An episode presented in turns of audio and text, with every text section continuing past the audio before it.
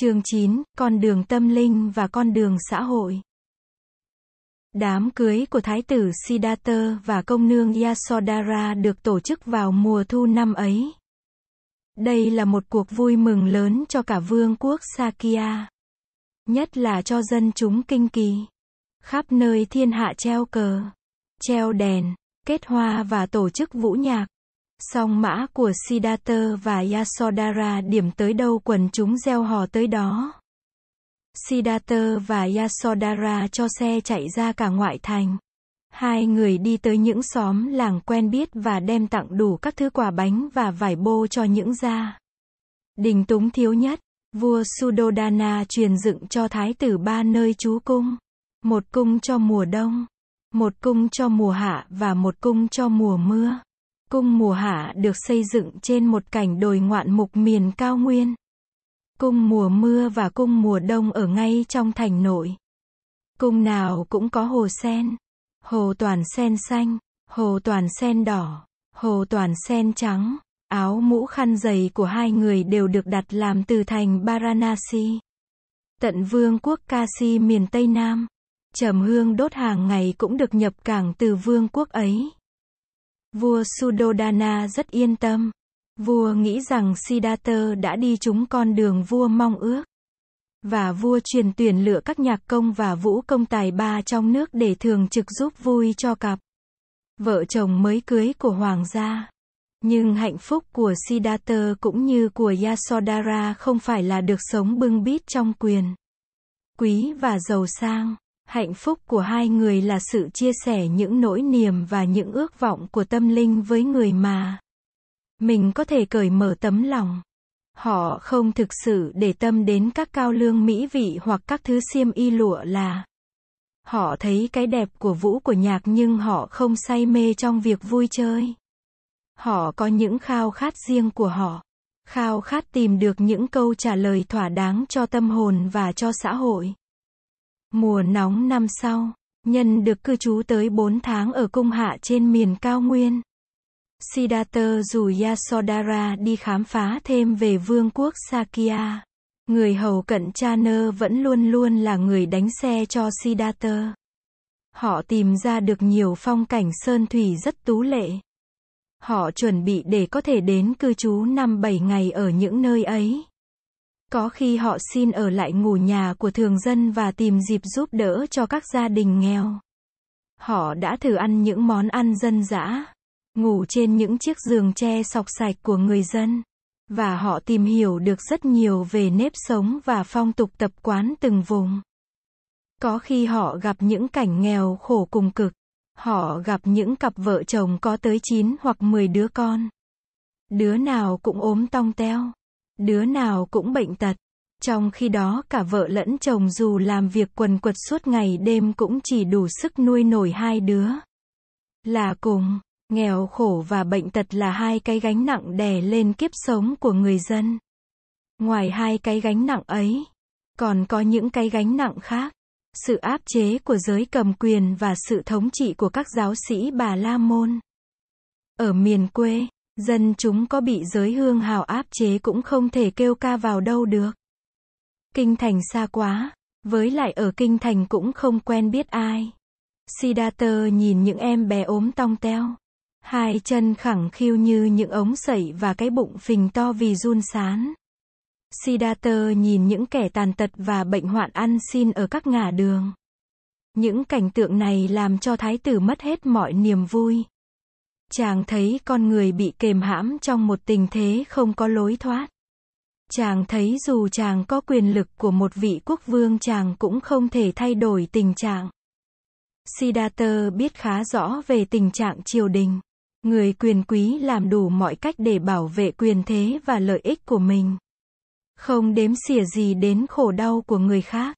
Họ lại còn lấn áp nhau, ganh tị nhau, và những tranh chấp của họ làm cho Siddhartha chán ngán cảnh chính trường. Quyền lực của phụ vương chàng rất giới hạn và mỏng manh. Siddhartha thấy rất rõ điều ấy. Làm vua như phụ vương chàng không thật sự có tự do. Vua bị ràng buộc đủ thứ, và quyền bính lại chính là tù ngục đang giam hãm vua. Phụ vương chàng biết trong triều đình có những vị đại thần hư hỏng và nhiều tham vọng. Nhưng lại phải dựa vào những người ấy cho tình thế ổn định. Chàng nghĩ nếu chàng đứng vào địa vị của cha, có thể chàng cũng phải làm như thế. Chàng thấy chỉ khi nào con người chuyển đổi được nội tâm mình, đập tan được những tham vọng và ganh tị trong nội tâm mình thì cảnh huống con người mới có thể thay đổi, và niềm ước ao ngày xưa bừng dậy trong chàng, tìm ra được một lối thoát cho tâm linh. Yasodhara là một cô gái rất thông minh. Nàng hiểu được tâm trạng chồng. Nàng có đức tin nơi Siddhartha. Nàng biết nếu Siddhartha quyết tâm tìm kiếm con đường giải thoát thì chàng sẽ tìm ra. Nhưng nàng cũng là một cô gái rất thực tế. Cuộc tìm kiếm này có thể kéo dài trong nhiều tháng, nhiều năm, trong khi những khổ đau hiện thực vẫn xảy ra hàng ngày trong cuộc sống. Vì vậy nàng nghĩ phải làm một cái gì ngay trong giờ phút hiện tại. Và nàng bàn với Siddhartha những phương pháp có thể làm vơi bớt nỗi khổ của những người thiếu may mắn nhất trong vương quốc. Công việc này nàng đã bắt đầu từ hơn hai năm nay ở các xóm nghèo. Công việc ấy một mặt có thể thoa dịu bớt khổ đau của một số người. Một mặt có thể đem lại chút ít bình an và hạnh phúc cho tự tâm nàng.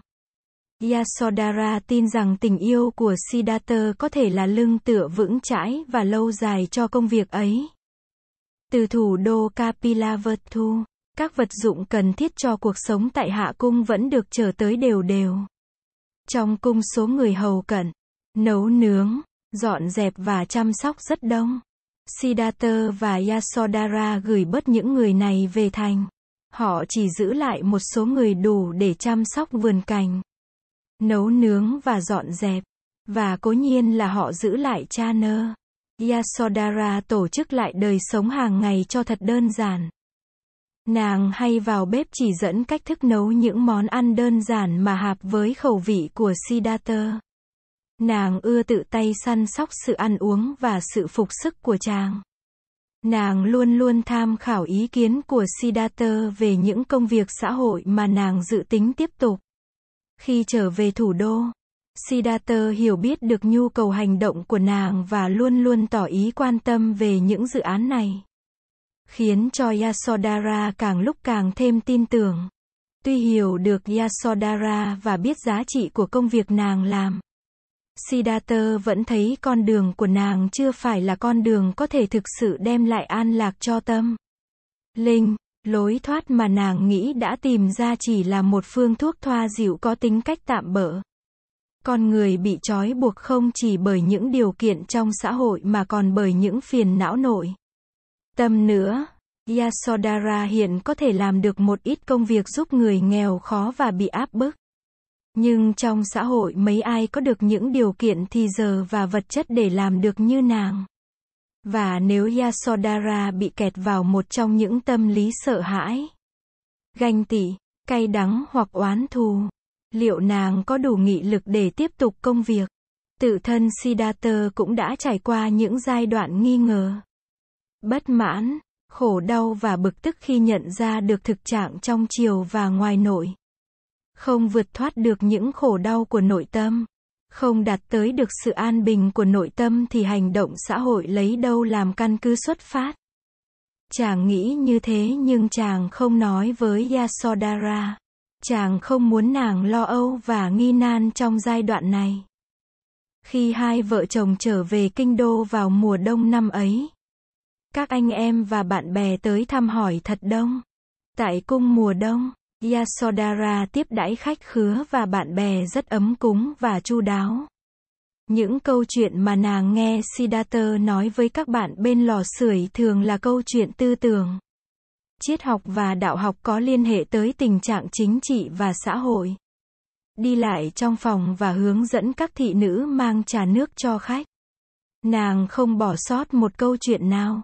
Nàng để ý trong số các bạn và người thân thích xem có ai là người đồng điệu có thể mời cộng tác với mình trong công tác cứu tế người cùng khổ. Nhưng nàng không thấy được mấy ai. Đa số bạn bè thường ưa ăn to nói lớn. Có người thì quá phù phiếm. Có người thì chỉ chú trọng đến chuyện tổ chức những cuộc vui. Nhưng Siddhartha phải kiên nhẫn ngồi tiếp hết mọi người. Khách khứa tuy vậy cũng thưa dần. Yasodhara bắt đầu tổ chức trở lại công việc cứu tế của nàng với sự phụ giúp của mấy người thị nữ hầu cận. Nàng sung sướng lắm, bởi vì ngoài Siddhartha, nàng đã có thêm một người hiểu nàng, thương nàng và yểm trợ công việc của nàng. Đó là phu nhân Gotami, tức là hoàng hậu Mahapajapati. Hoàng hậu rất quan tâm đến hạnh phúc của nàng, bởi bà biết nếu nàng có hạnh phúc thì Siddhartha cũng có hạnh phúc. Nhưng không phải chỉ vì lý do đó mà bà ủng hộ công tác cứu trợ của Yasodhara. Bà là người có lòng nhân từ, và ngay trong chuyến đầu đi với Yasodhara vào xóm cùng dân, bà đã thấy ngay được giá trị của công việc Yasodhara đang làm. Giá trị ấy không phải là những vật dụng mà người cứu trợ đem tới như gạo, bột mì, vải và thuốc men. Giá trị ấy là cái nhìn, hai bàn tay và tình thương của người đã chịu đi tới tiếp xúc với những người kém may mắn. Hoàng hậu Mahapajapati không phải là một người đàn bà tầm thường. Bà thường nói với Yasodhara rằng người đàn bà cũng có đủ trí tuệ và sức khỏe để đảm nhiệm những trách vụ trong xã hội không thua gì người đàn ông. Người đàn bà có khả năng tạo ra khung cảnh ấm áp và hạnh phúc của gia đình, nhưng không phải vì vậy mà người đàn bà sinh ra là để ở suốt ngày trong bếp núc. Bà Gotami đã tìm thấy nơi người con dâu một người bạn đồng chí. Bởi vì Yasodhara vốn là một cô gái có chí khí và có nhận thức độc lập. Không những bà muốn yểm trợ tinh thần cho Yasodhara mà bà còn hứa sẽ làm việc chung với nàng.